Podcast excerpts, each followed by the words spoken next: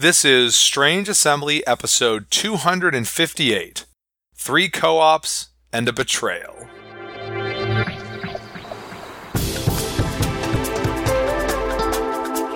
I'm Chris Stevenson, and here with me today is Mike Cook. Hey. And you are listening to Strange Assembly. We're going to be talking today about four board games that have been released over the last year. As the title says, three of them are co ops, and one of them is Betrayal Legacy. The three co ops are Aeon's End Legacy, Thanos Rising, and RWBY Combat Ready. But, Mike, why don't you kick it off with Betrayal Legacy, a pretty big release from Avalon Hill near the end of uh, 2018, uh, Halloween ish, if I recall correctly. Yep. Betrayal, which is short for Betrayal at House on the Hill, is a board game from Avalon Hill. The original edition came out in the early mid 2000s, I want to say like 2003, 2004. And it was actually a big part of what got me back into board gaming or, or got me into like a different style of board gaming that wasn't just like Monopoly or, or the normal Parker Brothers stuff. Uh, like I had found Magic way before then, but for some reason I had mainly just been card games, not any of the the Euro stuff like Catan and that type of thing. I, I didn't really catch.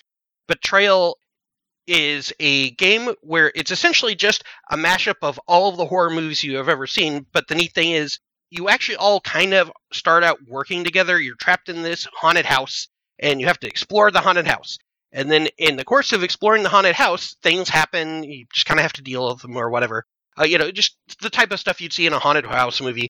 And then eventually, uh, tile gets flipped because uh, you're actually building out the house. So it's unique every time you do it. You have a big stack of tiles that are all the different rooms. Eventually, you flip a tile that has an event and you make a roll to see if you've revealed the haunt, which is basically your characters figure out, oh god, this is what's actually going on. Assuming that you, they basically didn't know and they're just trapped in the house, they're like, well, we got to explore this, right? Basically, the same setup for a million horror movies. And then, depending on what the omen, sorry, it was the omen that you pull. Depending on the omen that you pull with the room that you found it in, you look at a chart and it would tell you, okay, you're doing haunt number 30. And you got two books that had 50 different haunts that were each different from each other. And then it would tell you what haunt you were doing and it would tell you who the betrayer was because it turns out one of you is actually the betrayer. Sometimes it was literal, like one of you would be a werewolf or one of you would be a witch, uh, one of you is a witch. Sometimes it was more like your character died and then you took control of vines that are growing through the house and trying to eat everybody or whatever. And at that point, you actually separate out, and there's a book for the person who's the betrayer, and there's a book for everybody else. And at that point, it becomes a one versus many game where the one person is trying to kill has some kind of thing that they're trying to do, which is usually kill everybody and then the uh, survivors, as they're called, that's the betrayer, is the one person, and then the survivors have to try to foil you typically. And sometimes that's killing the, uh, the betrayer, sometimes that's just stopping whatever machinations they have. And that's the core of the game. And it plays really quickly, but there's enough depth that you can, you know, it's kind of fun to role play a bit. I love horror, so all of these things play into things that I, I really like. So, as you can probably see, there's a lot of good bones there for a legacy game right? Because the idea for Legacy is that you unlock components, you change components, things happen. And certainly that's exactly what happens in Betrayal Legacy. It, it's a lot of what you would come to expect from a Legacy game. And they have a couple of twists or, or whatever that are kind of interesting. I can't really talk about it because I don't want to spoil any of it, which is kind of always the problem with when you're talking about a Legacy game so it's interesting. I would say, in my experience with legacy games, one of the problems is just doing because it's meant to be played usually with the same group of players a number of times, right? A lot of times that'll be maybe it's 10 times you want to get together, maybe it's 12 times you want to get together, sometimes it's 7 times you want to get together. For this, uh, it's like 13 that you want to, of course, it's horror movies, so of course it's going to be 13 and just being an adult, the hardest thing to do is just get the same number of people, four or five people is usually what these games are, together in a room because most of these games take like an hour and then you have to play like 13 of them back to back and nobody get tired and everybody show up. So it can be a chore to actually get them completed. And I've actually got we actually got halfway through, which is I'm pretty happy with that progress. We're we're going to finish it, and I think that's one of the better things that I like, which also leads into Aeon's End Legacy later. But one of the things I like about it is because Betrayal by its nature is a faster game, it once people know what they're doing, it tends to be about a 20 to 30 minute game, so it's something you can actually get a couple repetitions repetitions in in a night and because of the whole haunt revealing thing that really lends itself to multiple replays in the same night because you're not even like mixing up a scenario you're just getting something entirely different entirely different person's the betrayer you can't control it. I mean you can you can say oh you know what i want to be the betrayer this time and if you really guys you know if you guys really want to do that but by the rules you know it, it changes up every time a lot of it kind of lends itself naturally to legacy, right? Like it's just, oh, these haunts that are possible are not haunts that you've seen before. The weird thing about it, I guess, is this is maybe one of the legacy games that I've played where you really would want to play through it maybe multiple times just because there's so many different paths and you just kind of don't see the other path at all, right? Because there's nothing telling you there's it's not exactly a logical conclusion to what betrayal eh, eh, you're going what haunt you're going to play and it's never been. That's fine. That's not like something that's broken in the game or whatever. That's just kind of how the game is, and everybody, you know. But in the actual base game, you can just look at it and say, okay, well, we've already done this one three times. Let's do this one right below it. You know, we'll just see which rooms it was supposed to have, and you know, you can kind of finagle it and, and just play that. And even tells you that in the rulebook. You know, if you don't want to do the one that it says is the reveal, you can change it if you want.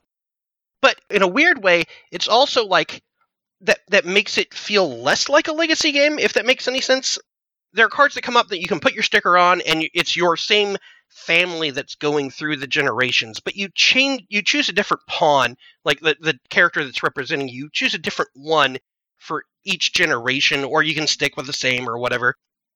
So it's kind of an interesting idea, but I don't know. I don't know that the exact execution just blows me away. It's not bad. It's just not like super great. Oh, this is the best legacy game I've ever played and in a weird way, the fact that it actually already was more of almost a legacy type of game because it does have that kind of unpredictability to it and how it fundamentally shifts the game, weirdly, I guess, kind of takes away from the legacy aspect of it because you know it's not like Risk where all of the continents are always the same. And so when one of the pieces of the continent blows up or something, something crazy happens that permanently changes it, it really has an effect on all the, you know, games that come after that. Like sure something can happen to a room or a room gets destroyed but the game's already so random you don't even necessarily see that game for the rest of the game that room for the rest of the game so well you do have legacy right legacy elements in this. I think you mentioned right you are playing a family now and you're not like necessarily the same person every time right. but you have members of the same family. But you can get stuff during the course of a playthrough that then you know one of that character one of your other characters can use in a later game like extra abilities right? You get like a small bonus but it, it's not it's not huge and you, you can trade stuff in the game so really it's like oh are we survivors well i guess i'll trade this to you but also i'm a little bit mad that you got to actually put a sticker on it and i didn't or whatever so maybe i can just be a jerk and not give it to you because it's not gonna it's not gonna cause us to not to lose the game or whatever Okay, that is Betrayal Legacy from Avalon Hill. And the first thing that I uh, wanted to talk about is now that we're in the, the, the actual co ops, not just the it acts like it's a co op at the beginning, but that it's totally not. That's uh, Thanos Rising. So I know we're we're now sitting here, and in a few months, if I recall correctly, Avengers Endgame is going to come out, but uh, Thanos Rising is co-branded with Avengers Infinity War, of course, the big movie from last year. And in Thanos Rising, you are indeed the Avengers and other heroes of the Marvel Cinematic Universe attempting to defeat enough of Thanos' underlings before he defeats too many heroes or before he collects all of the Infinity Gems. You start with a home base and you start with a starting hero, and there's the heroes come in four different varieties. There's cosmic heroes, tech heroes, mystic heroes, and um, I call them blast heroes. Maybe it's just combat. It's it's whatever you know. Hulk and Captain America and Hawkeye are like they're everybody who doesn't fit into one of the other categories, basically. Right? You know, well, like the mystic heroes are all the Asgardians, and then Doctor Strange, and the cosmic heroes are mostly Guardians of the Galaxy, and then the tech heroes is Black Panther and some of the people from Wakanda and Iron Man. And so on every turn, what you're trying to do is roll a a collection of dice, which starts out small, and the dice generate different symbols, and you use those symbols to either recruit heroes or put damage on villains that are in a particular sector of space that you have assigned to. And as you recruit more heroes, that will give you more abilities, which may give you more dice. You get little bonus tokens every time you put damage on a villain. But on every turn, after you decide which sector to go to, but before you get to roll your dice, Thanos gets to do his thing. And so you have one infinity die and one Thanos die, and you roll those. And the infinity die will add some activity to Thanos' collection of the infinity gems. And then once he's got enough little tokens on one of the gems, he collects the gem. And from that point on in the game, if you roll that gem, Thanos will use it on you. But regardless, Thanos will also get the Thanos die, which likely affect which sector he is going to, but might make you re-roll the Infinity die, or might make you activate all of the villains on the board, because the final thing that Thanos does is he attacked in your sector. He attacks in the sector he is in, rather. And he then activates all the villains in the sector that he is in. And so when he attacks a sector, he damages all the heroes there. That includes the heroes that are sitting up in the sector available to be recruited. But if you're in that sector, it also includes every single person on your entire team. And then when the villains activate, they will do things like roll the infinity die again, or do more damage to heroes, or have Thanos activate an entire additional sector.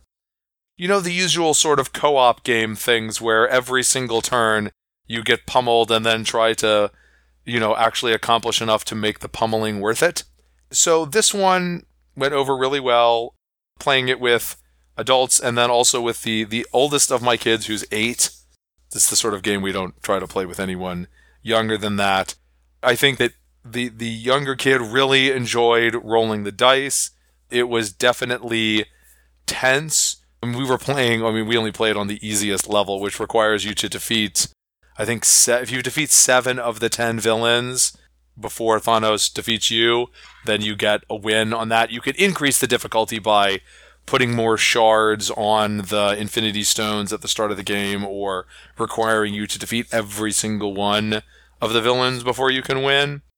I think that usually when we'd get around, we, we do win. So, like, I'd, I'd heard that it was a very difficult game, so I was not really expecting us to be able to really come much close to winning at all, but we did manage to win both the times that we played. But it was always really close, and you'd have these heroes at the end who just had damage marker after damage marker after damage marker on them. And we had been like scrambling and using healing abilities to try to keep everybody alive. And because if you get to that point where like you're a team of six people gets wiped out, that's probably going to be enough heroes in the discard pile that Thanos will win. He doesn't, in fact, have to kill half of you to win, just 10, but still and it, it has this big, huge Thanos piece in the middle too that you like physically rotate around the sectors. So that was pretty fun. It definitely, I think, obviously, it's not literally following the exact plot of Infinity War, but it, it definitely captured the vibe of Infinity War. And if you if you like co-op games or you like the Marvel Cinematic Universe, it it is a fun game and it is a real gamer game. It's not just you know, some licensed trash. But that is Thanos Rising from USAopoly. You've been out some pretty good stuff. Yes. I think if you rewind far enough back and said USAopoly to me, I would be like, so that's like odd branded versions of Monopoly? I think because that's where the Opoly and USAopoly came from. It is. And they still are do almost exclusive, not entirely, but almost entirely branded stuff, but like actual games. Right.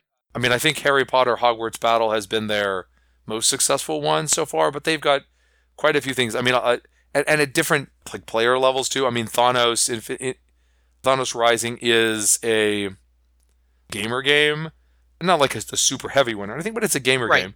I mean, they've got other ones that are are more party game-ish, like the.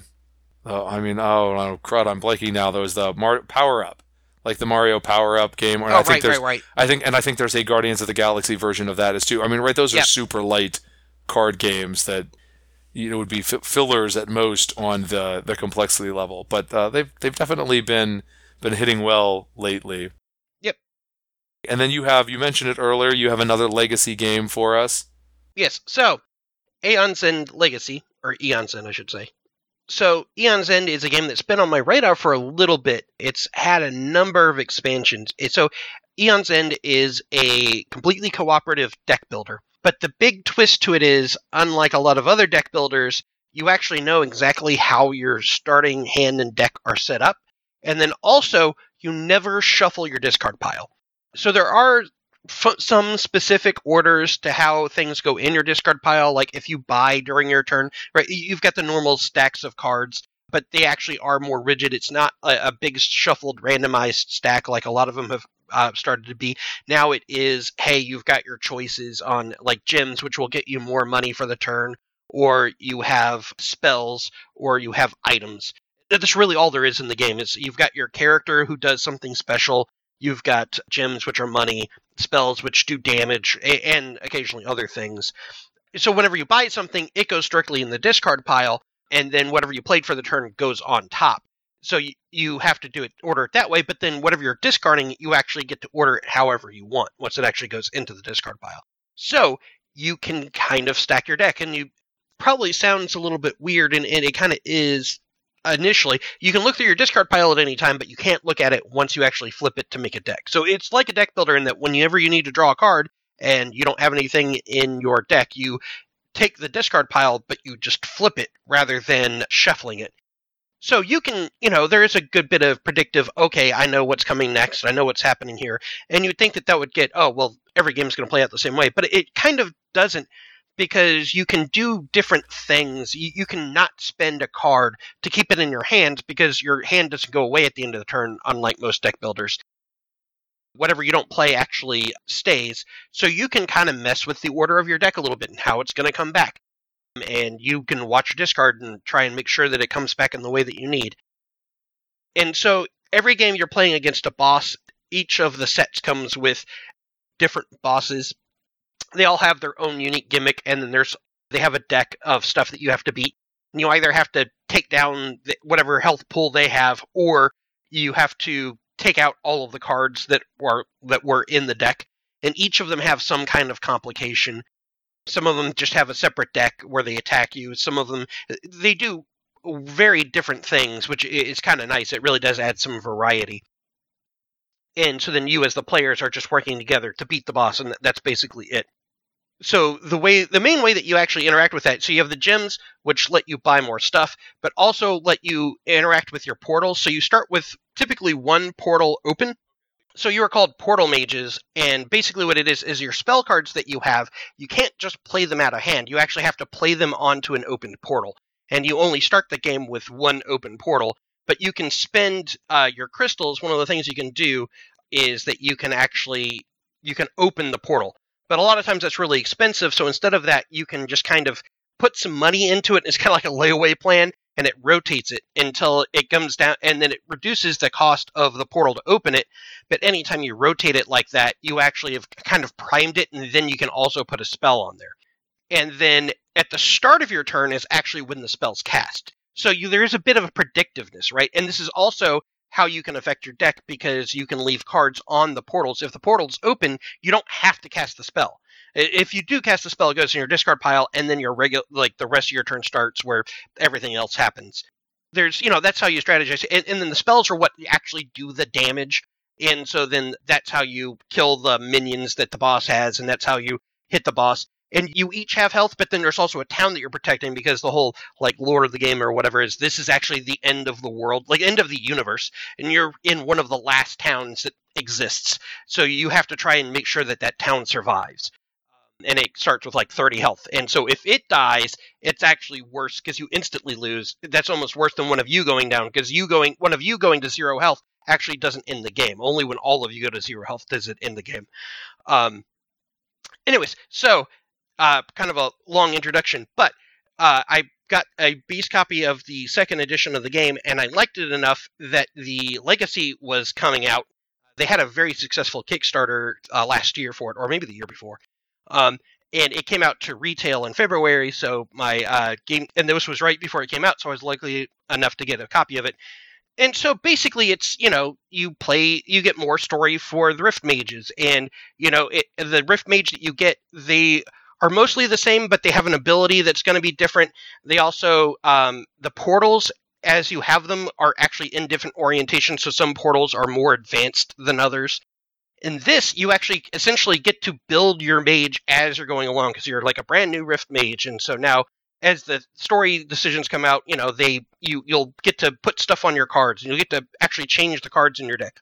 And the nice thing about it, it like the story itself, it, it's fine. You know, it's I don't really expect any of these legacy games to a- actually have any kind of story with heft. It, it's just it's a deck building co-op game. That's fine. It has enough. It's got some nice atmosphere. That's about all I ask. But the, the actual choices that you make, you actually change what's in the supply. The bosses that you fight change every time, and you actually have to either fight it, and then if you fail it, you you know you actually fight it. You can fight it again, and it's I think the number of plays is minimum like eight, but it can go up to twelve or thirteen. And the thing is, like the game plays in about twenty-ish minutes, especially as you uh, with people who know what they're doing. You know, who've played the game a number of times, so uh, and just probably have played deck builders before. So I was able over two weekends to get this. We are on the last mission. We so we've basically finished the legacy. We, we just need to do the last one, and then that's it. And I have to say, this is not only my favorite legacy game because we actually are very close to finishing it, but also it's something that I have never really felt a compunction to fin- do another round of a legacy game even halfway through a legacy game. Like I've never been like, well, you know what? I'd really like to set this up, or I'd like to get the refresh pack or whatever. But this, I, I totally could see myself getting the refresh pack because it's actually really, it's really fun to build your mage, to give him new abilities, to figure out how you're all going to work together. You know, okay, you get this ability that like helps heal the town, and I'll get this ability that lets me do a whole bunch of damage to minions, etc. So it ends up being really good. the The card format is really good because you changing what's in the supply is it's very important, and it actually adds like this whole separate meta level of cooperation.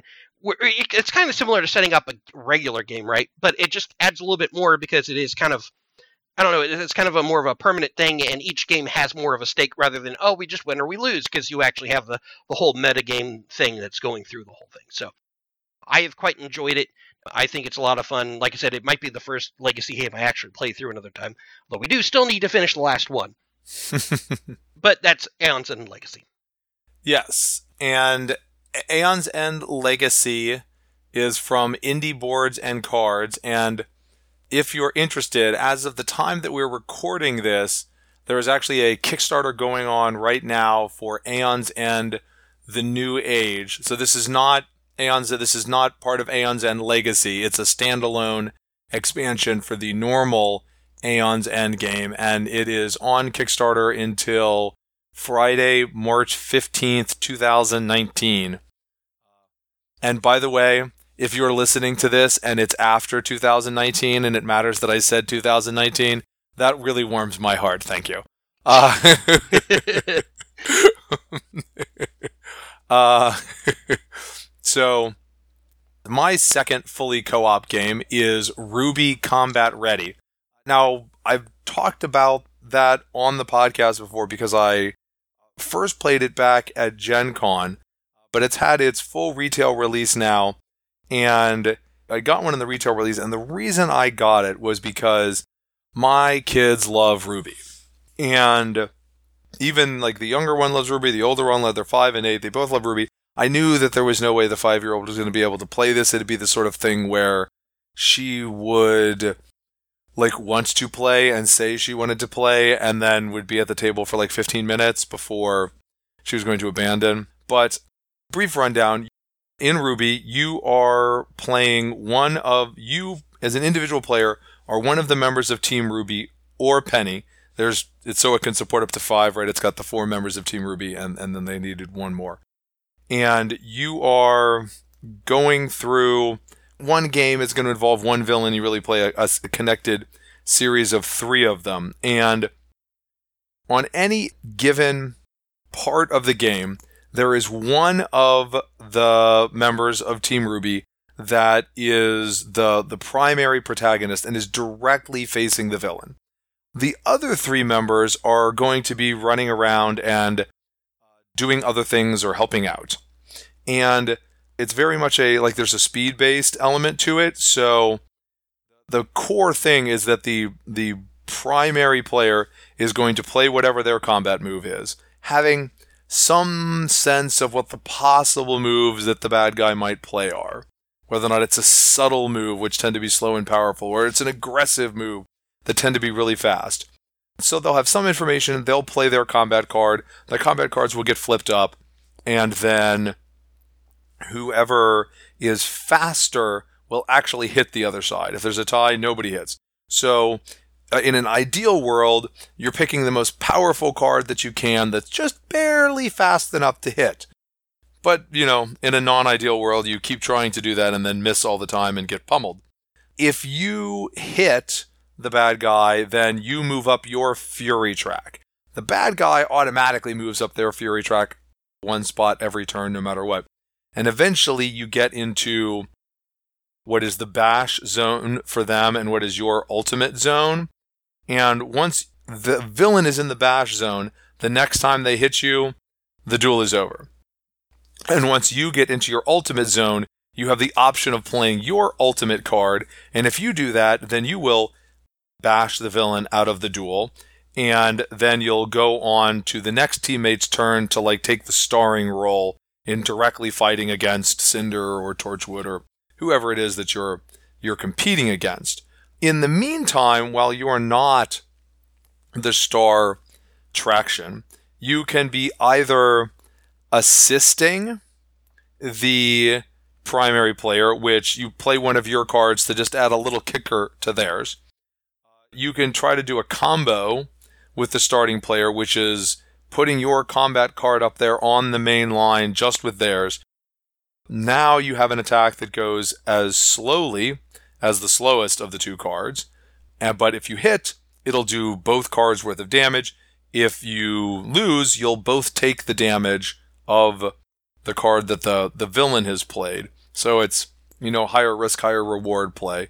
But in addition to these villains, there are going to be usually some sort of henchman running around, you know, random Grims or, or whatever. And if those Grims aren't cleared out by the time that the duel ends, they will deal damage to whichever member of the team just finished their duel. So it's important to try to clear those out so you can go over and you can fight them. And there's no there's no turn order within this between those players, right? It's just the main player puts down their move, everybody else does whatever they're going to do, and then you flip up the villains and, and see what the comparison works out.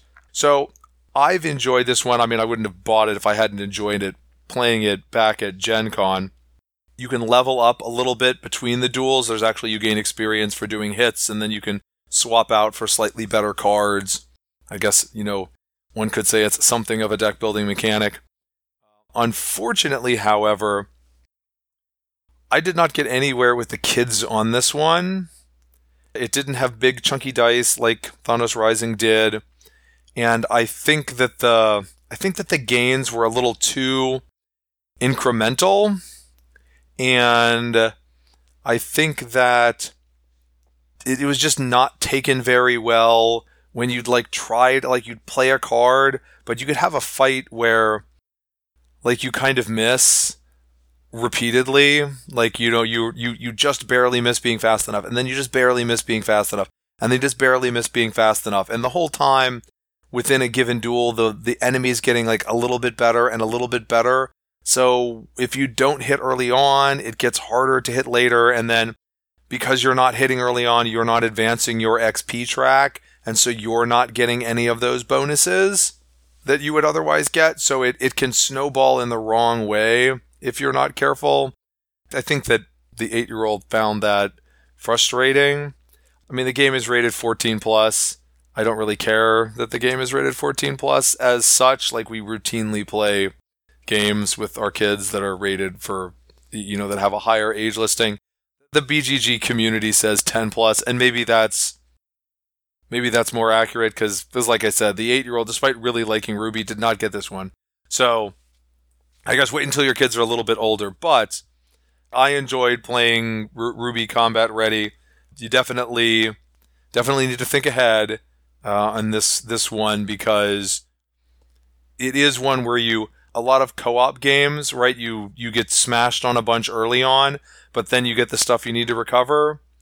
And this is definitely not one of those.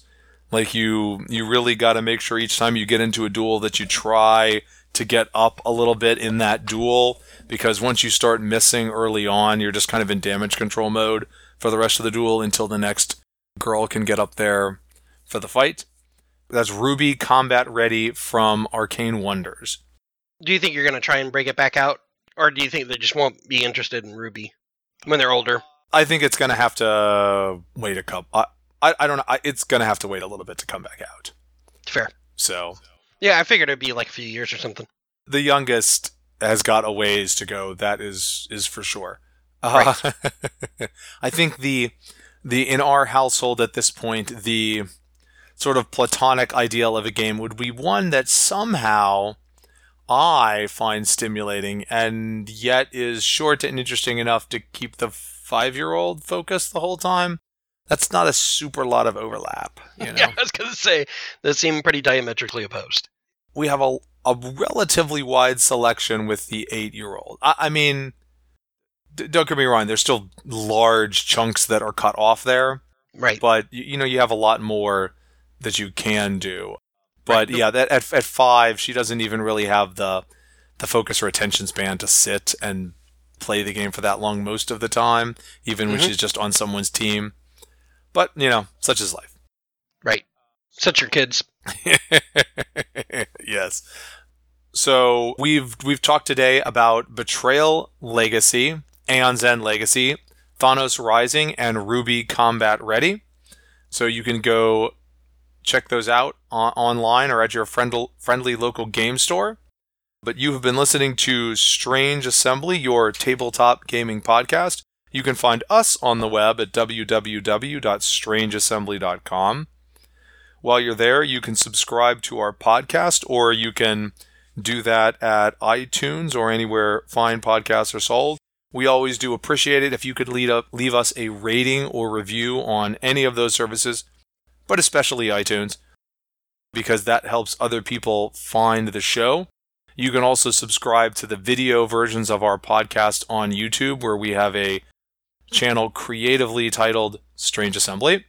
You can also find us as Strange Assembly on all the usual social media haunts. So that's facebook.com slash strange assembly, at strange assembly on Twitter, and strange assembly on Instagram. You can also reach me directly. I'd be happy to hear from you. I'm Chris at strangeassembly.com. Always great to hear your comments, criticisms, feedback. But until then, for Mike Cook, I'm Chris Stevenson, and this is Strange Assembly. Never stop gaming.